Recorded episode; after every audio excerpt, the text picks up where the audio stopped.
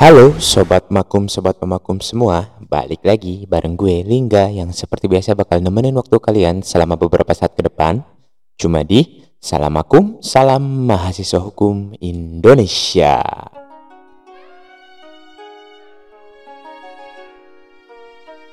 Sobat Makum, Sobat Makum semua Bahasan podcast kali ini Ialah eh, bahasan yang pasti eh, familiar di kehidupan kita sehari-hari dan pasti sobat makum dan makum semua juga sudah mengetahui dan bahkan tidak sedikit yang sudah paham benar ya.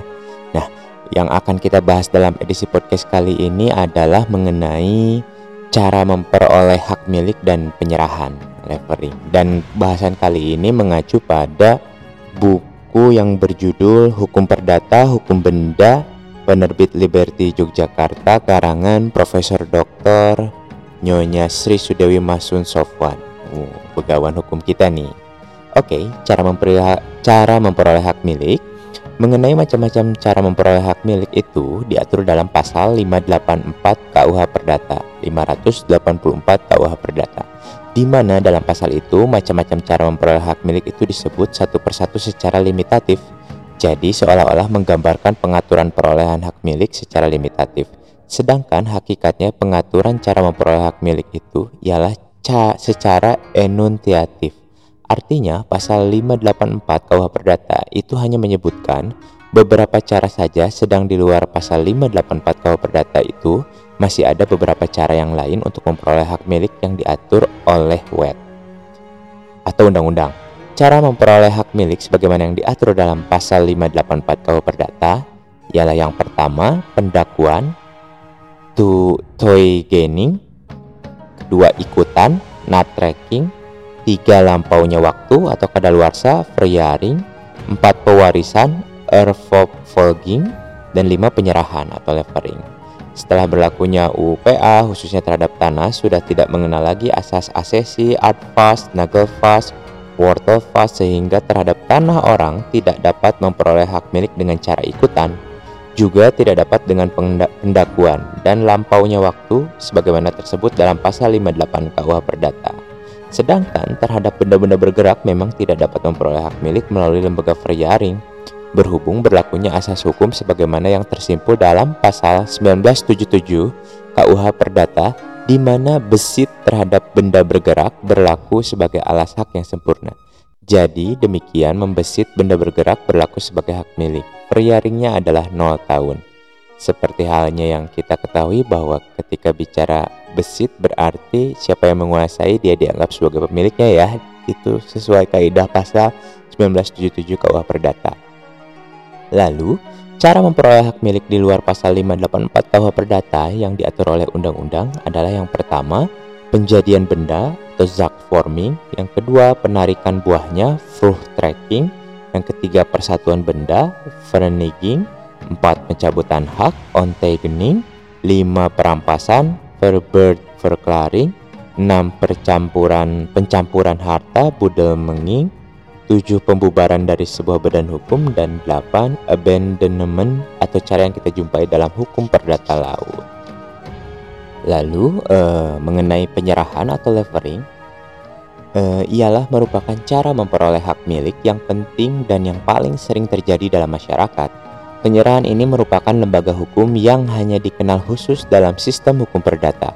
Menurut hukum perdata, yang dimaksud dengan penyerahan itu penyerahan suatu benda oleh pemilik atau atas namanya kepada orang lain sehingga orang lain ini memperoleh hak milik atas benda itu. Dalam sistem hukum perdata yang lain, misalnya di Prancis tidak mengenal lembaga penyerahan ini. Jadi, dalam jual beli misalnya, di sana dengan adanya perjanjian jual beli itu saja haknya sudah beralih tanpa adanya penyerahan. Sedang menurut sistem hukum perdata KUH Menurut sistem hukum perdata dalam KUH Perdata, dalam perjanjian jual beli harus diikuti penyerahan supaya terjadi perpindahan hak. Jadi, menurut sistem hukum perdata KUH Perdata, dan ini adalah ciri khas dari KUH Perdata, perjanjian jual beli hanya bersifat obligatoir saja, yaitu hanya melahirkan kewajiban saja.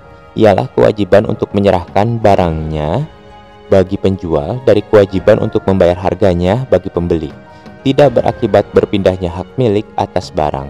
Hak milik atas barang itu baru berpindah kepada pembeli setelah adanya penyerahan. Jadi, penyerahan di sini adalah merupakan perbuatan yuridis dalam arti transferring of ownership. Sistem hukum yang terbanyak diikuti ialah yang menganut sistem kode sivil, yaitu perpindahan hak atas barang itu terjadi pada saat penutupan perjanjian, sedangkan penyerahan merupakan suatu fatal death saja. Mengenai penyerahan, di dalam KUH Perdata sering dipakai istilah-istilah lain, tetapi yang mempunyai pengertian yang sama dengan penyerahan. Misalnya, opdrah, overdraft, transport, inbrank. Nah, lalu macam-macam cara penyerahan dari benda. Macam-macam cara penyerahan dari benda itu dibedakan sesuai dengan sifat benda itu. Yang pertama, benda bergerak, dan yang kedua, benda tak bergerak.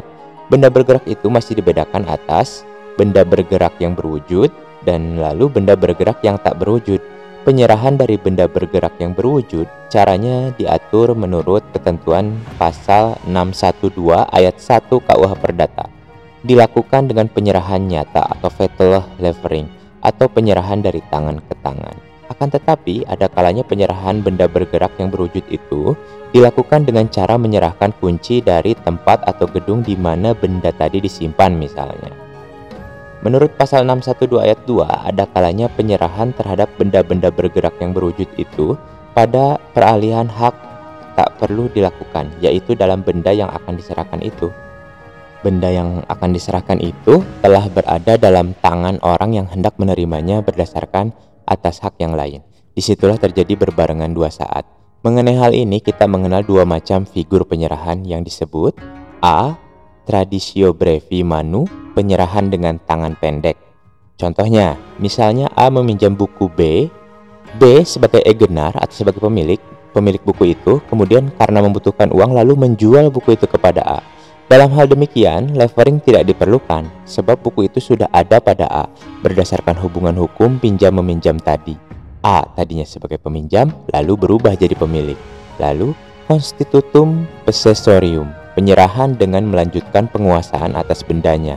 Misalnya, A pemilik dari sebuah buku karena membutuhkan uang menjual bukunya kepada B.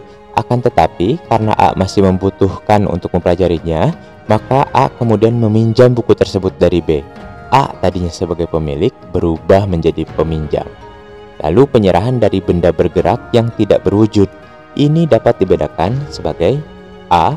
Penyerahan dari surat piutang antonder diatur dalam pasal 1613 ayat 3 KUH Perdata dilakukan dengan penyerahan nyata. Ini kita lakukan sehari-hari. Misalnya jika kita menerima menerima pembayaran dengan uang kertas. Lalu B. Penyerahan dari piutang opnam atas nama disebut dalam pasal 613 ayat 1 KUH Perdata. Dilakukan dengan cesi yaitu dengan cara membuat akte otentik ataupun underhands dalam mana dinyatakan bahwa piutang itu telah dipindahkan kepada seseorang. Lalu C, penyerahan dari piutang an order ini diatur dalam pasal 613 ayat 3 KUH Perdata. Dilakukan dengan penyerahan dari surat itu dan disertai dengan endorsement. Endorsement, menu, endorsement menuliskan di balik dari surat piutang itu yang menyatakan kepada siapa piutang tersebut dipindahkan penyerahan daripada benda yang tidak bergerak di dalam KUH Perdata, penyerahan dari benda yang tidak bergerak itu diatur dalam pasal 616 sampai dengan 620 KUH Perdata. Tetapi di Indonesia penyerahan daripada benda tak bergerak itu tidak menun tidak menurut ketentuan pasal 616 sampai 620 KUH Perdata itu melainkan secara lain Ketentuan-ketentuan pasal-pasal tersebut tidak diberlakukan di Indonesia berdasarkan pasal 24 OV yang pokoknya menyatakan bahwa penyerahan terhadap benda-benda tak bergerak itu tidak mengikuti cara yang ditentukan dalam pasal 616 dan sampai 620 KUH Perdata yaitu dengan jalan akte otentik dan didaftarkan dalam register umum melainkan dengan cara yang kini 1 Mei 1848 sudah berlaku sampai ada ketentuan lain tentang hal itu. Jadi e, mengenai e, hari ini masih e, berlaku kaidah-kaidah yang terdapat dalam KUH Perdata karena 1 Mei 1848 merupakan e, kapan berlakunya KUH Perdata ya Sobat Makum dan Mamakum semua. Lalu syarat-syarat penyerahan untuk sahnya penyerahan itu harus memenuhi syarat-syarat tertentu. Yang pertama, harus ada